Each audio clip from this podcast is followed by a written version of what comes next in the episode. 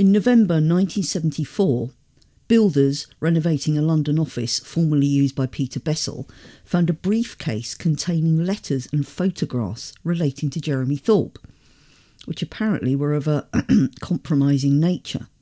They included Norman Scott's 1965 letter to Ursula, Thorpe's mother, revealing the sexual nature of his relationship with her son. The builders took these papers to the Sunday Mirror, but Sidney Jacobson, the paper's deputy chairman, decided not to publish the material and dutifully passed the briefcase and its contents to Thorpe, although he was savvy enough to keep copies of the documents in the newspaper's files. But there were still documents out there which could prove Scott's claims. And that brings us to cover up number four, courtesy of a corrupt GP.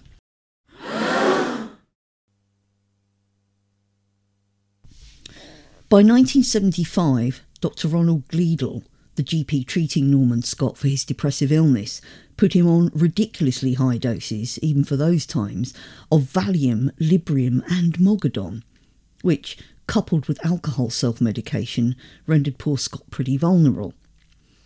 One night, the good doctor turned up on Scott's doorstep and told him someone he knew would pay really good money for all the letters that Bessell and Thorpe had written to him over the years. Scott, offering his head on medication, handed over the documents. However, the next morning he had a moment of clarity and rushed to the doctor's to retrieve the papers. But the only papers handed over to him were paying in slips for two sums of a thousand and fifteen hundred pounds paid into his two bank accounts by the doctor. In all likelihood, the money came from the Right Honourable John Jeremy Thorpe MP, from money donated by businessman Jack Hayward for election expenses. Several accounts say that the letters were handed over to Thorpe's friend David Holmes, and together he and Thorpe burned them. Later on, with the help of a new GP who lowered his medication and a sympathetic psychiatrist, Scott managed to get Dr. Gleadle struck off. Some small justice, but yet again, not really sufficient.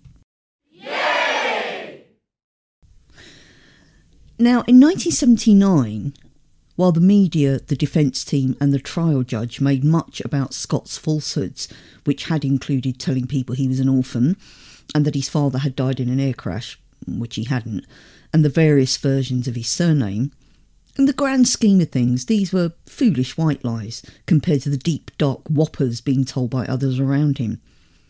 And far, far less was made of Jeremy Thorpe's duplicitousness. In 1975, he had written to Sir Jack Hayward, a Bahamas based millionaire businessman who had given generously to the Liberal Party in the past. Now, in the wake of the Liberals' February 1974 election successes, Thorpe asked Hayward for £150,000 to clear the party's overdraft of £100,000, with the remaining £50,000 to replenish the party's funds. He further requested that £10,000 of this sum be paid not into the party's regular accounts, but to Nadir Dinshaw, a friend of Thorpe's who lived in Jersey. Thorpe explained this unusual arrangement was because the money was needed to deal with a special category of unspecific election expenses. Hayward duly sent the £10,000 to Dinshaw, who, as instructed, passed the money to Thorpe's friend David Holmes. After the October 1974 election, Thorpe again asked Hayward for funds, and again asked that £10,000 be sent via Dinshaw. No, not entirely happy with the arrangement, Hayward obliged.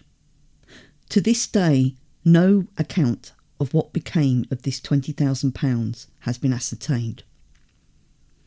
The fact that two successful, intelligent, honest, blameless businessmen like Hayward and Dinshaw went along with these bizarre arrangements gives some idea of how effectively Thorpe's charm and charisma could be used solely to his benefit, and his unshakable belief that he could get away with it. Of course, nowadays we're used to this sort of behaviour. we know it as protecting the brand. Most public figures use the really expensive legal system to protect their public images and hence their marketing power. The best or worst example of this was Lance Armstrong using lawyers and loot to discredit people trying to tell the truth about his deceit and lies. For politicians, their brands are mostly about gaining and retaining power, and none more so than for Jeremy Thorpe.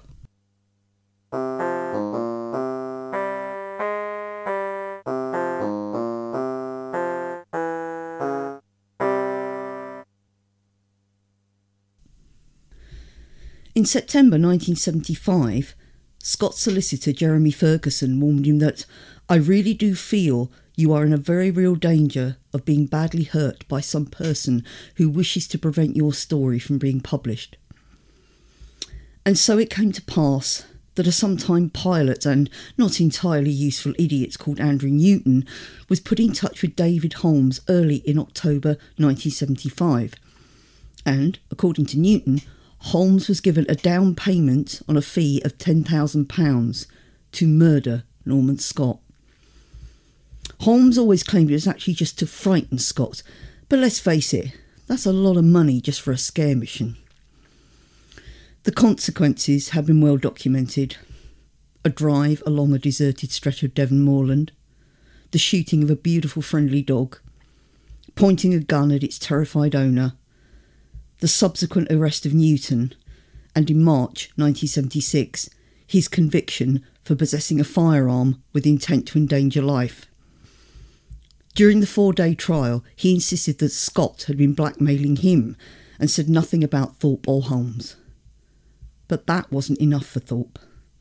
In 1976, he persuaded David Holmes to visit Bessell, now living in California, and persuade him to write a letter stating that he originally gave money to Scott out of pity, but then Scott had blackmailed him over an affair Bessell was having with his secretary.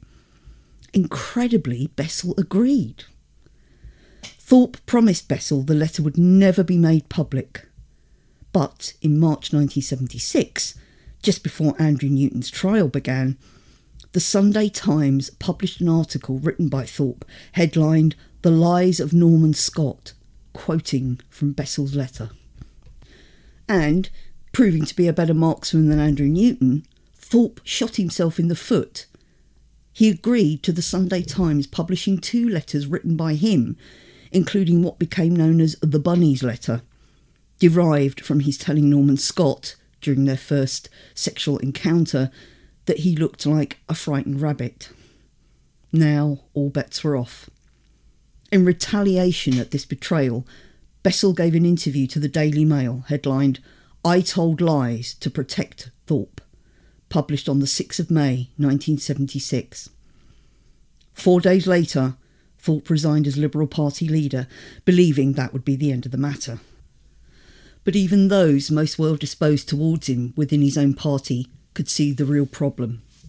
Bernard Greaves, who was in charge of the party's gay rights campaign, issued a statement to the press stating, I believe that Jeremy Thorpe lost his leadership because very close friends attempted over several years to conceal the truth.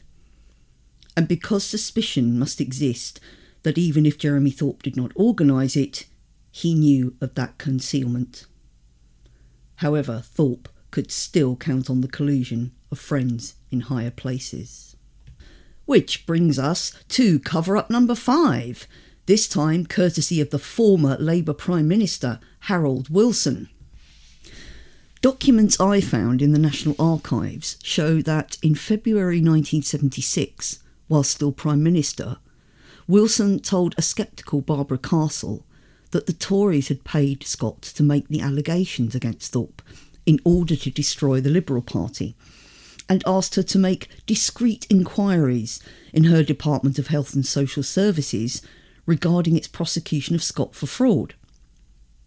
As Scott had, admitted in 1975, he had received a duplicate Social Security payment, which he kept. He was subsequently found guilty, put on probation, and ordered to pay the money back at £2 a week. But it had given him a chance to make a statement in court that he was being hounded because of his relationship with Thorpe.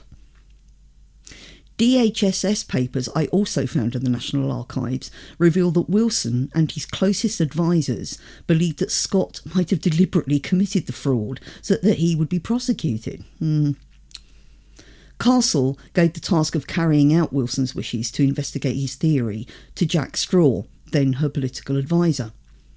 He duly produced a dossier that proved Scott was indeed telling the truth about his relationship with Thorpe and warned Wilson against going out on a limb to protect Thorpe. But Wilson was not to be swayed. A month later, he told Castle that he and his private secretary, Lady Falkender, had found conclusive evidence that Boss, the South African Security Services, was behind it all, but that he couldn't reveal his sources. Castle noted that Wilson was like a Boy Scout playing cops and robbers.